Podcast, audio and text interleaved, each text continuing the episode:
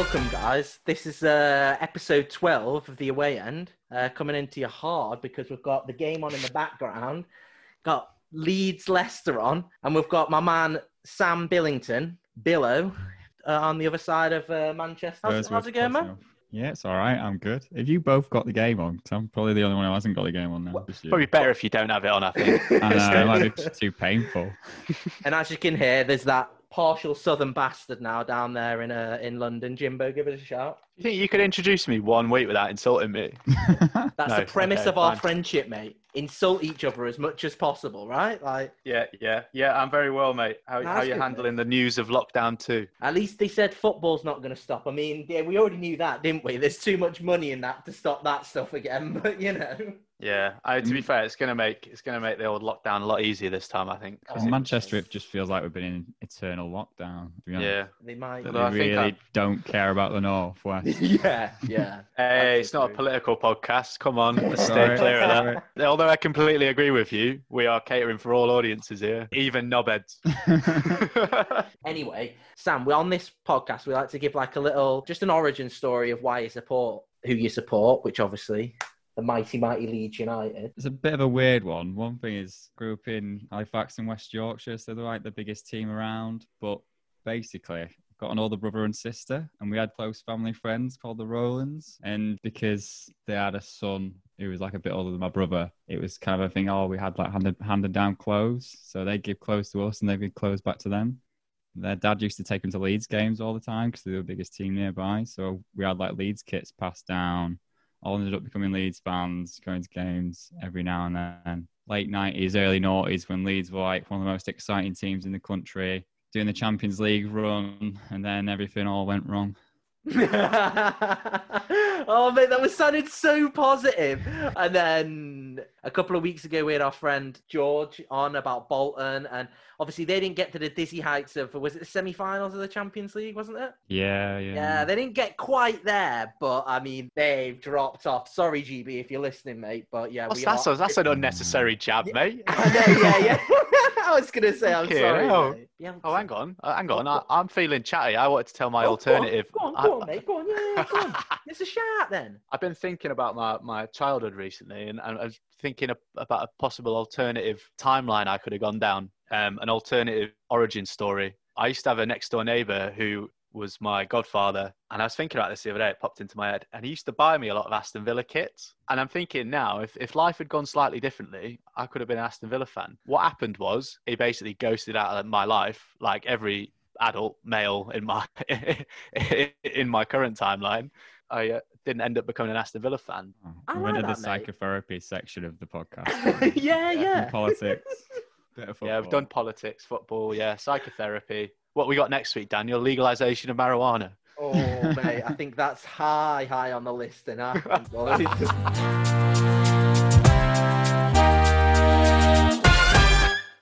Bielsa. Do you really need to say anything more than that, really? But like, he's he's brought you from like what? Really, before he was joining, you were. I remember speaking to you in quite like mid-table yeah, sort of yeah. championship, and you you've been down there quite a while. What, seven years, eight years? Nah, it's been longer than that, hasn't it? It's been more than ten. been down, been Like- down for 14 years before Yeah. Bielsa. really like he has brought you from not to dig but like mediocrity in in the championship up Yeah. to what you are now so just give us sort of like, your opinions on him Bielsa is fascinating. He's the best coach I've ever known. Leeds have. He's the most authentic, humble, honest, intelligent, principled coach I think I know of in football, and that's even considering all the Spygate stuff. Um, Oh, I love that. I love that Mm. story. It's so Uh, good. yeah. the way that he dealt with it was just the fact that it was such a part of his culture in Argentina that everyone was watching each other train. And he took it to Spain, and everyone did that in Spain. Like he was probably doing it in France, but didn't realize no one else was doing it, and was doing it in England and not realizing that that's just not the done thing. and then we're really British, and we're like, oh no, that's all. That's awful. It's not sportsmanlike. Exactly. Yeah, yeah, yeah. And then he happened to win like the uh, FIFA Fair Play Award the same year for giving Aston Villa a goal. To rub it in even more. Absolutely brilliant. I do find him a very like interesting character. Um, in that he's kind of the mentor of Poch and um, Guardiola, right? he's like a football and philosopher. People worship him all over. Like in Rosario at Newell's Old Boys in Argentina. Go to Chile, where he's the national team manager, like Bilbao in Spain, Marseille in France. There's murals and there's artwork all over Leeds going up with Marcelo Bielsa. He's he's already carved part of a legacy into Leeds United for being the man who's finally taken us back to the Premier League. Fans are going to love him, remember him for you know even after he's gone but you've got to kind of at the same time you've got to give credit to the the owner the director of football because getting someone of that magnitude in is crazy like. We, we never would have approached anyone in that realm or sphere without them in charge and we basically Radrizzani took over the season before Bielsa. We spent a bit of money but signed a, a lot of players that were kind of gambles from like lower European leagues and second division European leagues thinking that you know we might be able to get them to gel and find some gems and they might start to work, but we just didn't really have a coach in charge that could do it. They had a coach called Thomas Christiansen who was like a Danish guy who no one had ever heard of, and we started the season all right, but then it all fell apart. I think there's a story of Radrizzani was in the car with Victor Orta at the end of the season, and Radrizzani said to Victor Orta, if, all, if you have all the money in the world, if you could choose any coach, who would you choose? And Victor Orta said, Marcelo Bielsa. And Radrizzani said, let's call him. Really, That's that cool. easy, isn't it? Just give him a bell. Yeah. The fact that you said like there's murals and stuff going up around Leeds um, of him.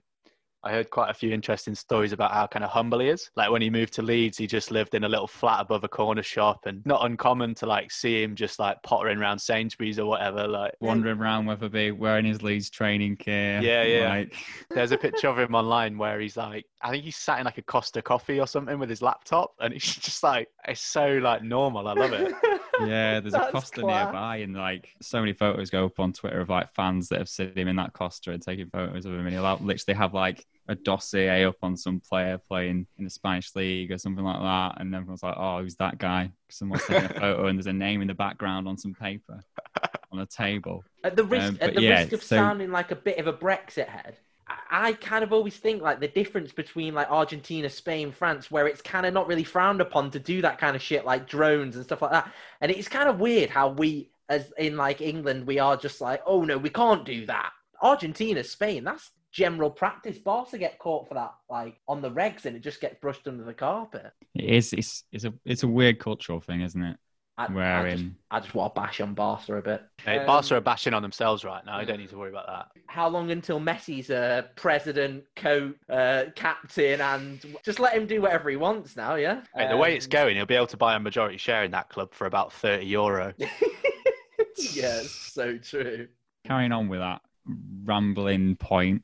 So yeah, you've also got to give credit to the players because they've kind of given everything to his ideas, doing double training sessions, working really hard, playing murder ball once every week. They get, you know, players have talked about they get endless videos, like WhatsApp videos for the coaches of football analysis that you have to watch sessions where they'll bring in kind of newspapers and talk about kind of the stories that are in the news or they all all have to analyze games themselves within kind of coaching sessions. It's just the level of detail he goes into is just absolutely crazy. And like during lockdown, one of the things he had his coaches doing was analysing like every goal that had been scored at like the last World Cup, every set piece goal that had been scored at the last World Cup. He's, he's just the most workaholic man you've ever Yeah. ever known in your life. Can we can we quickly talk about his bucket? Yeah. What's that about? I love it, but what is it about? From what I've heard, he's the reason why he sits there is because he feels like he's got a better vantage point at the pitch. Because he always he's always crouching down, isn't he, on the touchline? Yeah, like, yeah, exactly. yeah. I think when he was at Marseille, he had like a water cooler, and there's a video. I think one of his assistant coaches goes to get him a coffee. Oh yeah, I've Bielsa seen like this. gets up to go and yell at some players, and his his coach puts the coffee down on the water cooler, and Bielsa sits straight on it, and then jumps up in the air, starts swearing at his coach behind him. that Yeah. sounds amazing. I need to watch that. we spent quite a lot of money this summer to improve the squad on kind of a few kind of key additions, players like Rodrigo and Robin Koch and players like that. But the core of the team is still a group of players that were mid-table before Bielsa arrived, kind of struggling in the league. A lot of players that hadn't really developed or kicked on.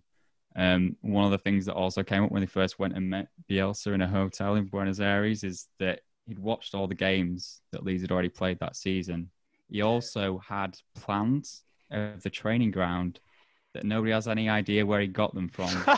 And the With that fucking drone, mate, I'm telling you. changes, the changes that he would make to the training ground if he was the manager. Oh and how he my wanted God. the layout changing. He Yeah, hadn't even and got the job at that point. Yeah. No. And he kind of, he kind of said to. Angus Kinnear and Victor Orta that he picked out some of the players Leeds had, like Liam Cooper and Kalvin Phillips, and he said he would make them the best players in the league in the championship. He went away over the course of the summer, and the team that, Le- that Leeds put out played against Stoke, pretty much the same group of players that were playing the season before, and just looked like a completely different team. Wow. You know, it makes you so proud that he's the Leeds manager. He is just such a pure coach. And you can kind of see that in Pochettino and Guardiola, how it's like, I think we've spoken about this before, how it's like, it's total football with them. Like Yeah. they're like master um, uh, motivators.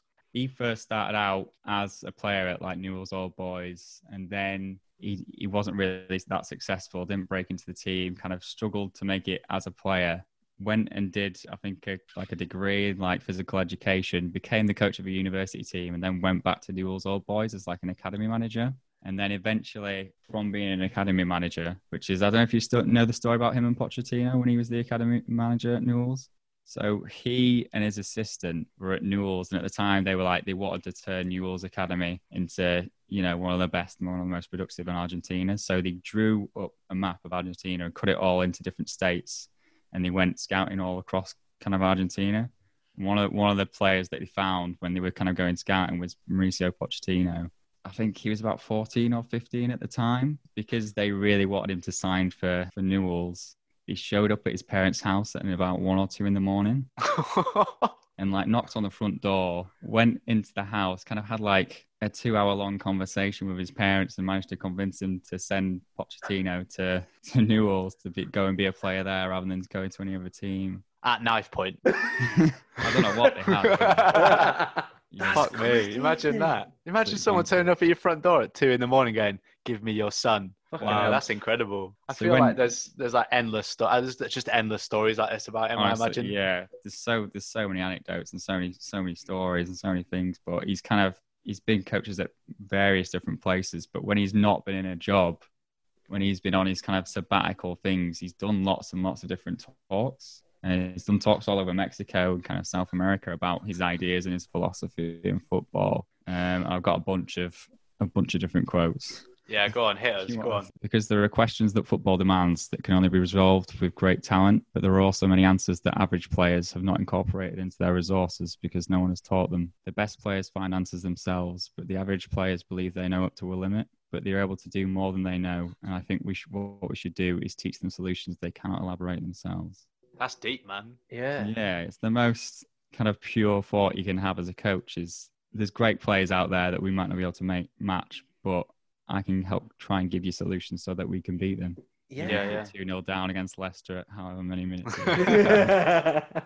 I think that is probably the most intellectual thing anyone's ever said on this podcast. yeah. well, it's Without a doubt, it's not is. me. So yeah, no, that's that's amazing. So yeah, should we have a look at what's going on right now then? we kind of covered a lot of like your thoughts on him, but I guess like for you know four three loss to start with against uh, Liverpool, four three win against Fulham, one 0 against Sheffield United, one one against Pep and uh, Man City, then a loss against Wolves, then three 0 against Villa. I, I think really like that is that's bloody good to, to for a for a promoted team to come up and get especially against Liverpool and, and City, them kind of results like you rare for, for promoted teams to come up and get anything in them. What what's your thoughts on that, mate? I think no, I, I totally agree. Like my my only hope for Leeds this season, after so many seasons out in the Premiership, is just to avoid relegation. Like anything Mm. above that is we've done well, and as long as Bielsa stays, have a look at and see what we can do the next season. And like ten points from six or seven games, probably if we're not going to win tonight, puts us on course for around like sixty points this season. Anything over kind of 37, 40 gets means Yeah. you stay up. So Yeah, yeah. Speaking to you, I wouldn't worry about getting relegated. I don't think the way I've seen Leeds play so far, and coming out the gates and attacking big teams and playing the style of football you play, I can't see you going down. Particularly when there's teams like West Brom and Fulham and Man United in the in the Premier League. You know. yeah, mate, we're definitely we're definitely around them fucking prem drop zone at the moment, mate. Yeah, I mean, it must be like such a joy to even watch it, to play the way you played against like Liverpool or City. It must be like even like looking past the result, it must be such a joy to watch as a Leeds fan. Yeah, and I his his philosophy is to attack and always to attack, whether you're winning or losing or drawing. You know, that's what makes his teams so exciting to watch and kind of proud to support. Sometimes mm. it goes horribly wrong, like in the playoff semi final against Derby. Leeds were kind of falling apart in the game. It was 3 3 on aggregate. There's 10 minutes left. Berardi gets sent off. We're down to 10 men. Most managers would go, right, we're going to shut up shop. We're going to defend, put every man behind the ball.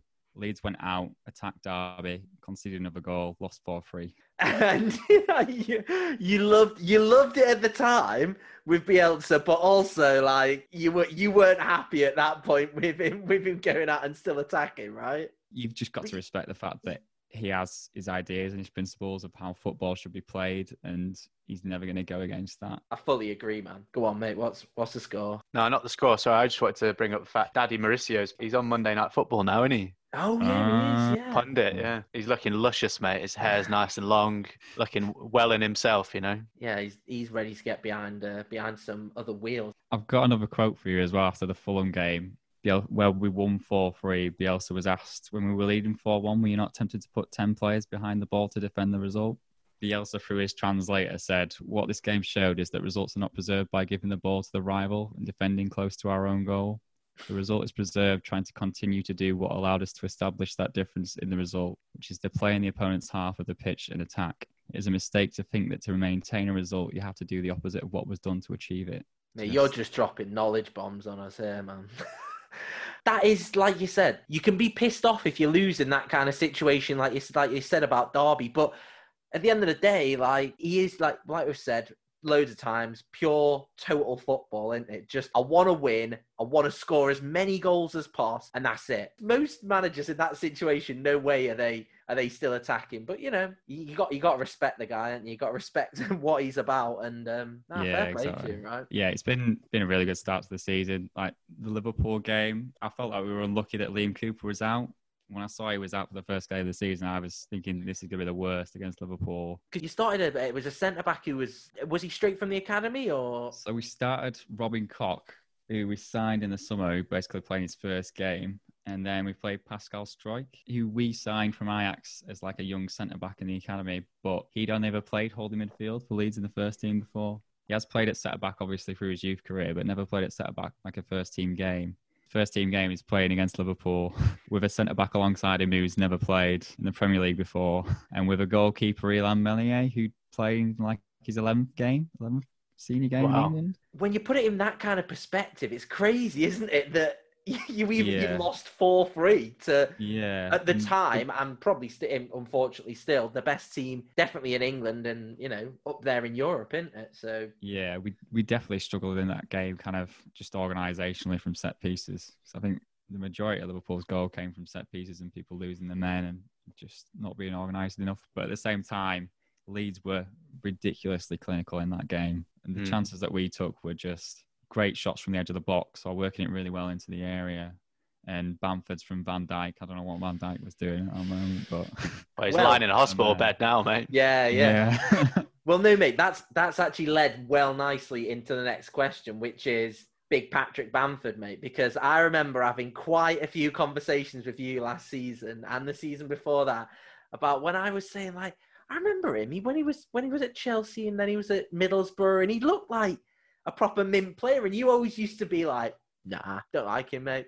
Bit shit, like not not shit, but uh, not clinical. Like he he seems like he just strolls around a little bit, bit not arrogant, but a bit like he just you know up himself, bit knows no because he's been at Chelsea and obviously when are you going to study at uh, Harvard as well? Like yeah, we talked about this last week. Yeah, yeah. Oh yeah, we did, didn't we? Yeah. But from the game against Villa, where he bagged that absolutely beautiful hat trick, have you changed your opinion? Are you are you on the Bamford train now? What's I think it's called Bamford Island, from what I've heard.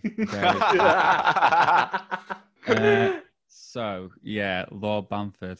Kind of my first impression of him was kind of as you say, is this posh boy, ex Chelsea academy graduate. When Leeds first signed him, I was wondering why we were paying seven million pound for a striker who couldn't really break into Norwich's team, Crystal Palace's team, or Burnley's team when in the Premiership. Could only really remember him doing well at Middlesbrough in the Championship, and the player's not really made it in the Premiership at that point. You kind of think, well, is the Championship their level? It's quite rare as well to see a player from a well-off background you often kind of hear stories in football about kind of football being a vehicle to kind of bridge inequality and wealth and things like that. Stories like Alphonso Davies, who's come from being a child in a refugee yep. camp to playing in the Champions League final. Like Aku. Yeah, mm, I think yeah. probably kind of a subconscious bias of what is this posh boy doing sitting on the bus.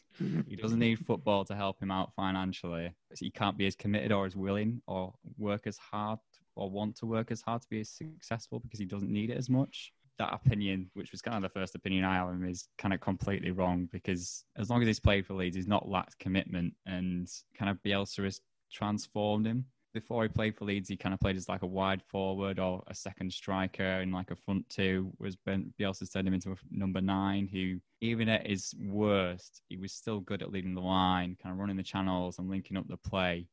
But biggest weakness of his game last season and kind of beforehand was just converting chances and being mm. clinical in the penalty area. Um, I'm not sure how much you guys have gone into XG in the past. Uh, well, I think I've mentioned it, and Daniel's looked at me very confused. But yeah, yeah go on. Next gen is like next gen, in it, you know. What? XG. XG, you knobhead. XG? What? Yeah, expected goals. Expected goals. So it's, wow, it's okay. basically a way of measuring chance quality to calculate the number of goals that should be scored by either a team or an individual player. Every shot is given a value from zero to one based on how often goals have been scored from similar situations. So last season in the championship, Bamford had an XG of 24.34, which is pretty decent. Like the two top scorers in the championship were Ollie Watkins and Alexander Mitrovic. They had 25.11 and 24.36. Um, so Watkins and Mitrovic both scored 26 goals, slightly outscoring their outputs. But Bamford scored 16, 10 fewer yeah. than his rivals, and eight fewer than would be expected from that quality of chances. There's a Leeds fan who's written a really good article about it, basically looking at all of Patrick Bamford's career, a guy called Josh Hobbs on Twitter, basically where he'd analysed every goal Bamford scored pretty much across his career. MK Dons, Middlesbrough, every team he's been at, and kind of came to the conclusion that the majority of Bamford's goals come from situations where he's running onto the ball and he has time to strike the ball cleanly. But because Leeds was such a dominant team, most teams that play against Leeds in the Championship would sit in a low block, try and ride the luck, try and catch us on the break, or wait for Leeds to make a mistake or get a goal from a set piece, which meant that most of the chances Bamford had came in packed penalty areas, the ball being pulled back or crossed in from wide areas, lots of players in the way. The main difference from this season to last season is that we're not facing as many teams we're going to do that and sit deep. Yeah. Playing against teams that will attack Leeds, be more stretched, leave more space for Bamford to run run onto and take his shots. Because you're you're not you're not the big boys anymore, are you? You're not you're the, the little fish in the big pond exactly, now. Yeah, so, and if yeah. if we're playing against Liverpool at home, Liverpool aren't going to sit behind the ball behind the ball against a newly promoted team, every Liverpool fan is going to think, "What the heck are we doing?" And the yeah. games where we've struggled really this season, they're definitely going to be against teams that sit back. Like the game against Wolves a fortnight ago, I've only seen a bit of the Leicester game tonight, but it looked like Leicester's idea was to sit back and hit us on a break, and they're doing that pretty well. This season, Bamford has an XG of 3.39, excluding tonight's game. He scored six mm. goals from that, which just kind of shows how how much of a difference it's made, just the opposition that we're playing against and the types of situations that he's finding himself in. Yeah, definitely. Like, I think my first impression of Bamford was wrong, and he's proved me wrong in the Premiership. Like, the game against Villa was the best he's played so far for Leeds. I've never seen him hit a ball like he did that second goal. And the third one, he just waltzed into the penalty area like Paulo Wanchope. Um, so, yeah, I just hope he keeps proving me wrong for doubting him in the first place. But I will say, at the start of this season, I put him in my FPL team. I had faith in him. Is he still in there? Yeah, yeah, he's still in there. I've seen a few people yeah. with him in their fantasy teams, actually. He's been a good I've... pick because he wasn't that expensive at the start. Are you still hosting, Daniel? I don't know what he's doing. Just texting females now, aren't you? Uh, No, I'm not. It's fucking sports news, mate. I'm checking what they're at, uh, Alan Smith saying about the goal, innit? One Um, thing I promised that I would mention Go on. to a friend of a friend. So Penny's mate has got 15 small tortoises, and it is relevant. Yeah. she's, she has recently hatched 15 small tortoises, and she's going to try and train them up into being a back garden tortoise football team. So if there's anyone out there with a team of 11, I'm sure she'd be willing to lend a few tortoises.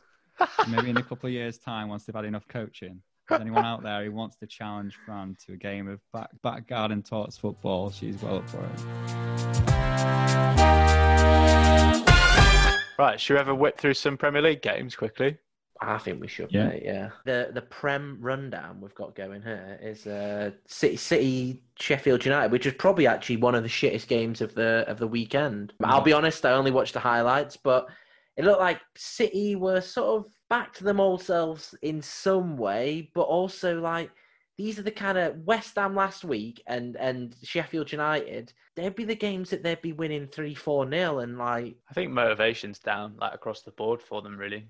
I don't know like the ins and outs of it, but there's obviously some stuff going on, whether it's them being aware that Pep's at the getting towards the end of his um, contract or what. I don't know. Obviously, they're, they're missing a few key players as well, and some players aren't on form. And I don't know. I think it's just a, it's probably a like you know a whole mix of stuff, little little issues here and there that's just building up to it. I have no doubt that they're they're not going to play like this for the whole season. They'll definitely fucking pull their finger out and sort it out. Barcelona thing keeps cropping up with Pep as well, doesn't it? As well, and it's like, yeah, so true. The beautiful Spanish ex-girlfriend. yeah, if you're if you're Yeah. a Man City fan, that probably is one thing in the back of your mind. Is like, oh, he does love that club.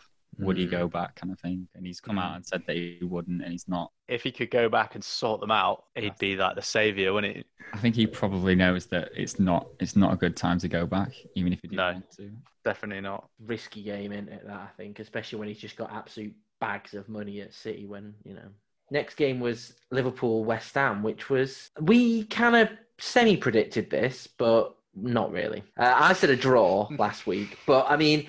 It was it was a fairly even game. It wasn't like I mean I think Liverpool did edge it and I think they did play better, but also like Moyesy, like West Ham, that they, they seem to be like sticking around a little bit. And also, I want to shout out. I did say that Joe was going to be sick at Liverpool, so That's two weeks on the bounce you've had that, mate. You can't milk that anymore after this.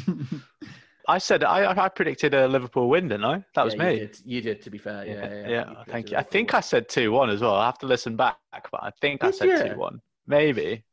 Salah looks like he's back on it there, doesn't he? yeah, He he- does. yeah, he's he's been fantastic this season. Some of the chances that he's taken, it just looks like he really means business, kind of thing. And I was just going to say it was it was a weekend of uh, controversial penalties as well. I think Salah had a one that was slightly controversial in this game, although I think it probably aired more on the side of that was a penalty. Yeah, no, I agree, man. Like it, mm, maybe like three or four years ago, you'd be a bit more like, mm, maybe that wasn't a penalty, but now, like, yeah, I think, I think Mm. that probably was a penalty. And it pains me to say it when Liverpool are winning still, but I was going to say as well, um, Liverpool conceded the most goals this season out of all the teams. in the entire Yeah. Premier League. Hey, conceded seven in one game. Oh yeah. Oh, right, yeah, fucking yeah, hell, yeah. A little tidbit for you. I've just taken out the running order so you can't cheat, Daniel. Who was the last team to concede this many goals in their opening seven games and go on to win the title? I mean, I don't know why I'm asking you. You're not going to get it. Was Blackburn, no, it Leicester? Villa in 1897. Really? 1897. That's why you were never going to get it. Oh my god. Fucking hell, mate. Nice, nice little knowledge bomb on us there again, mate. Like Well, that's that. what I do, mate. I listen. I listen to the Guardian Football Podcast or, or the Totally Football Podcast before we come on air, and I just steal all their facts. Drop that in there, yeah. Yeah, yeah. At least I'm honest about where I'm getting them from. yeah, fair play, mate. Fair play. I've got some good facts for this game as well. Actually, United Arsenal. Mm, yeah. 14 years since Arsenal won at Old Trafford. Yeah. Mm, Um, they've only ever won at Old Trafford three times in the Premier League era, and they were all 1 0. Mm, I think one of them was uh, Sylvain Wiltord when I was uh, I was at that game, mate, and uh, it wasn't uh, it wasn't a good wasn't a good game to be at, and I don't want to say it, but also like, what the fuck is all these tactics? I don't. I am sort of losing faith a little bit tactically. Like, don't get me wrong. In the week against Leipzig, we looked really, really on it. Like we wanted it big time. And then he changed and he's put McTominay and Fred in as like they're just two holding midfielders. And then he took off took off Fred and brought on Matic. And I was like, are we just playing we're just playing with the handbrake on again? Like I don't yeah, especially like we've said, like James is gonna bring up any second. We'd spent 38 or 40 million on Van der Beek, he's still not He did play though, didn't he? He, he played. He played for. He came on with about in about the seventy third minute. Like mm, it's. so you uh, had, didn't you have Pogba and Fernandes on as well? yeah. So we had Pogba, but but if I'm being honest, like I would have just started Van der Beek, Bruno, and Pogba. McTominay's a decent enough sitting midfielder. You don't need, and especially when you're cha- you're taking off Fred and bringing on Matic, like.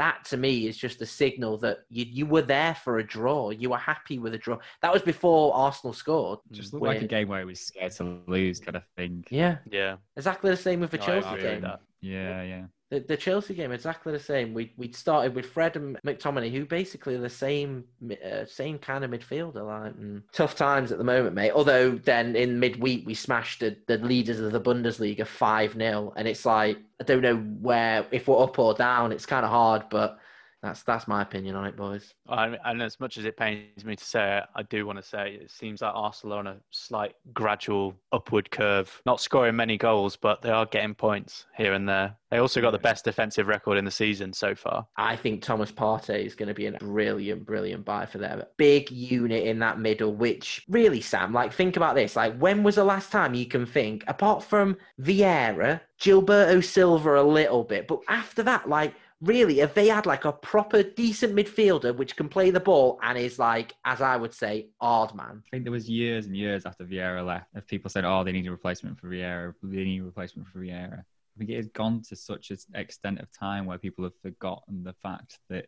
they probably needed a midfielder like that. Still, they kind of got they've got passers and playmakers from deep like Xhaka, and they had like little Lucas Torreira who was like a terrier, but didn't have a player who's kind of everything in one. He looks quite angry, I think, Partey. he looks like he's always ready to go any second. He does look up for it, doesn't he? Yeah, I was really quite sad on the last day of the transfer window when they got him. I mm. thought this is going to be a great window. We've made eight signings. Arsenal have done nothing, and then they go and pinch him on the last few minutes.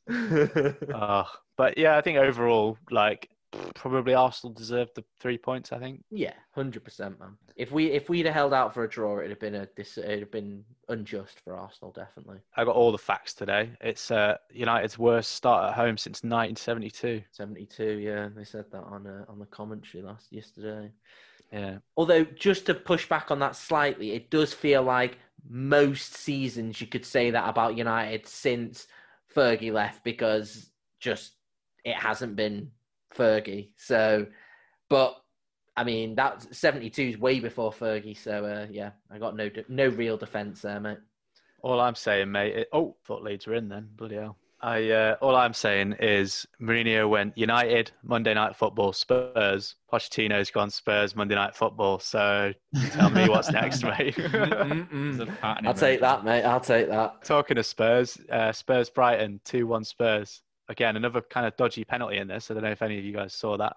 Lallana, Lallana was just going in really clumsy, wasn't he? It's just But Harry knew what he was doing, though. yeah, yeah. He had a little look at him and then he just kind of stuck his ass out and went down. I'm obviously not going to, like, you've got to do that a bit, haven't you? Like, you've got to play the foul a bit. But even as a Spurs fan, I was like, oh. I uh, pretty much 100% agree with what you said. Yeah, I think really it prob it it was a pen in in this kind of football now. That's a pen, but it was like you said, he 100% knew what he was doing when he's sort of Yeah, backing into him, didn't he? But then I was like, he- like the foul could have gone either way, basically. The foul could have gone against Harry Kane. Yeah, But then Well- even then, when he gave the foul, even then I was like, that's not a penalty. It's not in the box.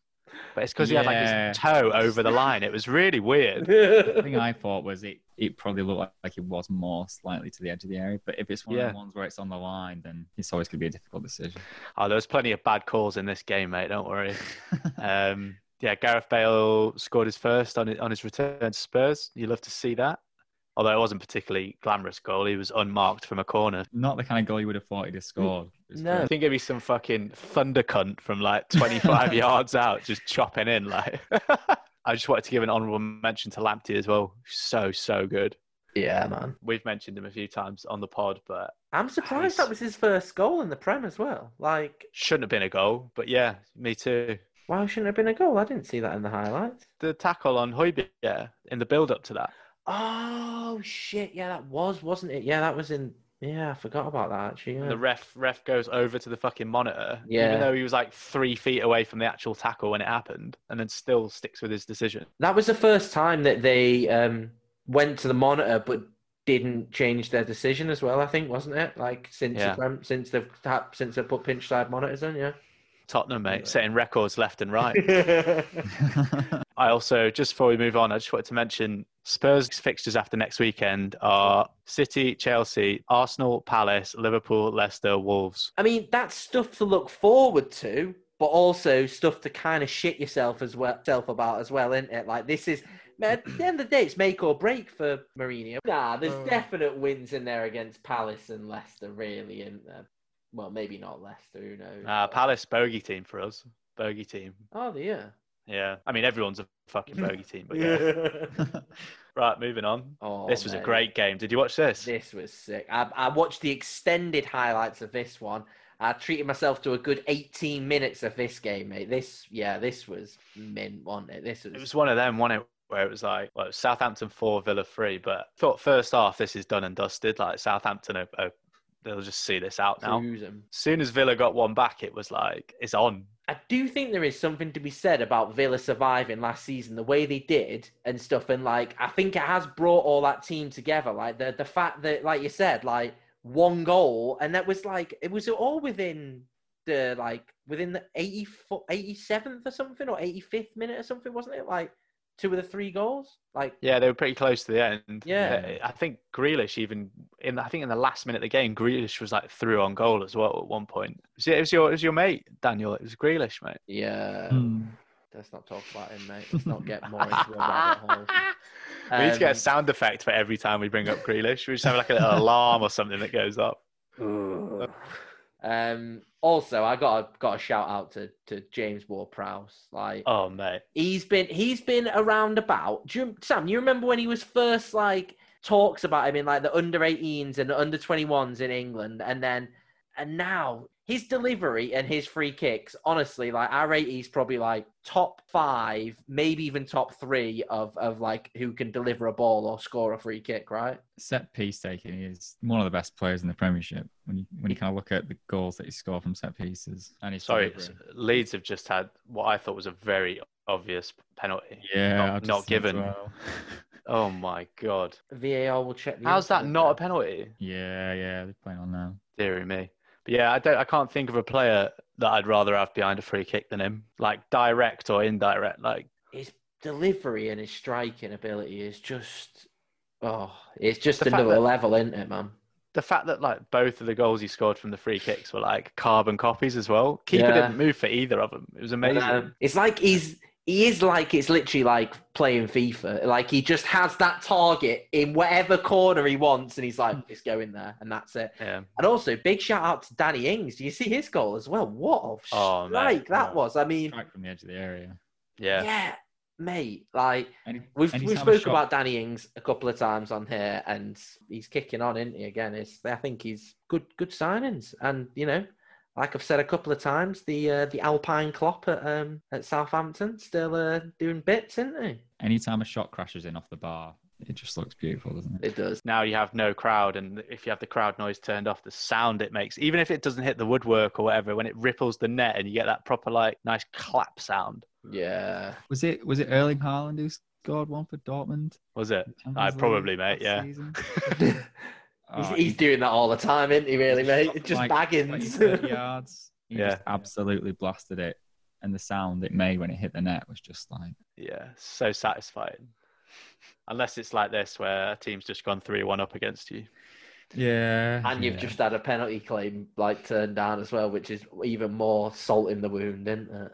Next one is uh, Newcastle Everton, which Baker's going to be absolutely buzzing about after that, isn't he? Two one, Hmm. like, and I don't want to. I feel like I'm tooting my own trumpet here loads, but I did say Callum Wilson was a really good buy. I thought for them, and he is. He's doing bits again, isn't he? Like he's. And I do think a big, a big thing is that Rodriguez was out. Like he, he has been so integral. I was reading a little article on him yesterday about. Um, they've had they've either scored or created 17 chances Everton this season, and he was involved in 14 of them crazy, isn't it, when you think about it? So to lose such a big creative influence on a game like alongside with Richarlison as well, getting banned. Oh yeah, of course he was yeah. suspended. a lot of steam yeah. out of the team. I think I think that uh, Ever- Everton are going to be fine, aren't they? And uh, shout out for for Baker on Newcastle. He's just going to be buzzing about that. And Saint-Maximin looked good. I saw some stats where he'd is something like he he had like nine dribbles against a defender and like seven of them were successful. And we were just saying like he doesn't really know what he's doing or it looks like he doesn't and then he always seems just knock it past them and, and whip a good ball in or have a chance. Uh, Chelsea beat Burnley 3-0, mm. which I was a little bit annoyed about. I I put a tiny little bit about this and I don't know if you believe if you agree with me here Sam, but I just feel like Burnley they're Jim said a couple of, when they played them last week, like they are the epitome of like anti-football, and I do agree with him. Like in terms of they don't want to play how Bielsa wants to play, how other teams want to play. But I don't know the budget that they're on. Like it does feel like that's all they can do. But I don't know. Like I I'm a bit worried for Burnley this season. I'll be honest. I think it could be a season where they just anti-football only gets you so far, doesn't it? Sean Dyche is going to get caught out eventually when other teams are coming up, and even teams like I was saying, like Southampton, even West Ham, and teams like that who seem to have a better start. And I know it's early on, but we're predicting, aren't we? So you know, what do you think, Sam? Yeah, I know. I know quite a few Burnley fans. Funny enough, almost boyfriend's a Burnley fan. Got season tickets. It's it's it's been a very strange situation for them over the past season or so with Sean Dyche on the board because he seems to be at odds kind of he seems to be sending out similar messages to the ones kind of Poch was sending when he was at Tottenham last year of being like, I'm not really happy with the players I've got. I'm not really happy mm. with the squad that I've got. And the board just either aren't willing or don't have the money to invest yeah. within the squad to an extent where they've lost lost Jeff Hendrick on like a free this summer, who was one of their one of their better players in the yeah. field. They've lost quite a few kind of first team contract players because you just couldn't really afford them. And they're trying to replace them with players that they've they've got from the academy or taken from academies from other clubs, but it's just not really working at the moment. And Sean Dyche is a very kind of very English, functional, tries to get his teams to work the best way he can, and has done a really, really good job at Burnley for a long time. But is it just a case of he's done all he really can there, and kind of the cycle has come to an end there? He needs to find a new club, and Burnley needs to find a new way of doing things. I kind of compared it to Stoke and the end of Tony Pulis, sort of like kind of feels sort of similar in terms of like how Pulis had sort of done really well, got good results against big teams, sort of playing in inverted brackets, anti-football. Yeah, I think you're right. It could it could be sort of that time with Sean Dyche where you just sort of think he's gone as far as he can with that kind of football and if the board aren't willing to invest and you can't keep players, like you say, losing Jeff Hendricks, I think, is a massive thing, especially to another rival, kind of relegation rival, if you want to say, uh, in terms of Newcastle. Like, yeah, it does kind of smacks of he could be ready to walk or.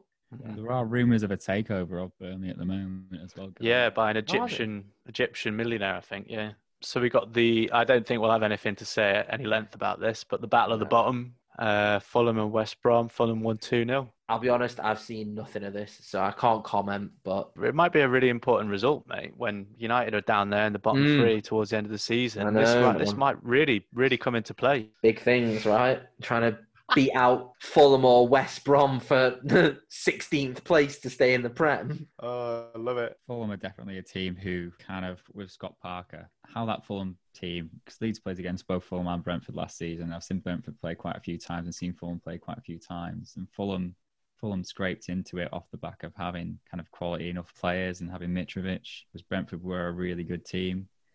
And then they've just done one on Brentford on one in one game anything mm. can happen kind of thing of being like Scott Parker got his tactics right for one game. If Brentford had come up instead of Fulham, would they be doing would they be doing how Fulham are doing right now, or would they be doing a lot better under Thomas Frank? I know, I agree, man. I think I think Brentford, if they'd if they'd have come up instead of Fulham like this season, I think like I've seen a, quite a few games of uh, highlights of theirs last season where they do they love to play football. Don't they? It's kind of like a, a Bielsa situation in sort of in some respects. Really, Fulham Fulham West Brom is like Jim said, battle at the bottom there. I think them two teams are pretty. For, at this point in time, I think they're pretty nailed on to be the two most likely to go down, aren't they? I'd say. Fulham, West Brom, and uh, Burnley, I reckon. Yeah, could be a good shout, that mate. You know.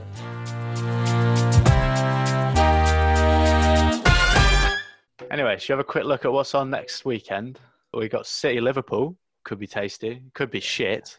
I know. Right. I said this to my housemate as soon as uh, oh, it- was uh, Mikel Arteta, no, not um, Tim Cahill, who was doing commentary on the game yesterday for Arsenal United. And literally, just as the players were coming out, he went, You know what, guys? I got a feeling this could be a game with loads of goals in it. I said, Every time a commentator says that, it's a boring nil nil or a one niler. and it, it was just. It's the curse of the commentator, but I, I, no, I do think Liverpool, um, Man City. I'm hoping that it's going to be half decent at least, even if it's not high scoring, like just loads of chances, end to end shit. Right? I'd argue. I'd arguably say Everton United might be a more interesting game. I'm not so No. sure, pal. I think. Well, interesting for interesting for me and Sam, not interesting. Yeah, yeah. interesting for Everton fans and you guys neutrals who love to see United lose. Yeah, it's interesting Yeah, in that respect. And then uh, Midlands derby as well. Leicester Wolves in there could be good. Could be an interesting game. Yeah, off the back off the back of this, if they keep if they do win against Leeds, that's is that like three games, two, three games that they haven't lost now because they had a pretty terrible start, Leicester, didn't they? So I haven't really been checking in with Wolves this season. Have they just quietly been doing getting results or what? Uh, yeah, I think they had the loss against Oh, West Ham, didn't they? Yeah, four 0 yeah. which was pretty drastic. But then I think, I think, yeah, I think they've just been sort of mixed, haven't they? I can't, I can't remember what most. Of Yeah, them they had a uh, loss against West Ham, beat Fulham, beat Leeds, drew with Newcastle, beat Palace. Oh yeah, So they're Yeah. quiet, Mm. quietly doing all right. been, Yeah. they've been one of the more solid teams defensively. Yeah, definitely. Then they've got him Jimenez kind of doing the business up top. I think they Mm. missed Jota. I think they have missed Jota. The way losing, losing a season player is- which is going to get you that many goals and assists and just runs around Jota, doesn't he? Big time, like yeah. Because I don't Yeah. think they, I can't think that they brought anyone in to replace Jota though. They signed a young Yeah. Portuguese wonder kid for about forty million pounds, was it? Yeah, yeah, yeah. Something. But I, I don't think he's made it into the team yet. I think players that they've signed what he's before called. in previous windows, like Pedro Neto, Yeah, I remember players Neto. have, Yeah, have been in the first team more because of Jota's absence. Fabio Silva. Yeah. yeah, Yeah, that's I him. put- yeah, you mentioned him, Jim, definitely. Yeah, I think he has played. I don't think he's started, but he's def- I've definitely seen him on the pitch. I think at some point. Uh, and then finally, uh, the, the one I highlighted was Arsenal Villa. I thought could be a, quite an interesting matchup. Two two sort of teams coming off quite good runs. I mean, Villa lost last week, but I mean, really, I think Villa. I know we predicted and said they might struggle, but I think really they're looking at like mid-table, lower mid-table, aren't they overall for the for the whole season? If it can carry on, Dean Smith can carry on getting them playing the way that they are. Like, Mm. and like I said, hate to admit it, but yeah, bloody Grealish is keeping them going, isn't he? Again. I will end on that reference then, I reckon. No, I was going to say, You who, want who, to- who, who've Leeds got this week, mate? Uh, the Leeds have Palace next. Is that right? I only Yeah. think one getting ahead. Is it Palace? With That could be a Crystal good game. Palace away, which is it's going to be interesting seeing Marcelo Bielsa go up against Old Roy. yeah. I mean, Two they are. OAPs fighting each other. they might be sort of one of them teams that um, you were saying about, and that who will be sort of more like a, a championship team. Who Roy just loves them sitting back and hitting teams on the counter, like like Leicester have tonight. So I mean, Leicester got a Yeah. penalty now. oh, Oh no! Oh, it's four one. Never mind. It's all right. Wow. At least I was distracted. I really worries. really appreciate you coming on. And to be fair, it's uh, Yeah. like Jim said, definitely the most well researched and uh, got some real culture in there with some Bielsa comments and uh, quotes, haven't we as well? Oh, it's, it's been lovely, mate. Yeah, yeah. I've Oh. learned a lot, mate. I really have. I've learned. I think I've learned as much or more than the GB episode. So, thank you, mate. Straight in through your thick skull, didn't it? Got beamed in there, Daniel. Just about, mate. Just about went in. Yeah. All right. Cheers, Right. Sam. Thank you very yeah, much, thanks, mate. mate. Appreciate it. See you guys later.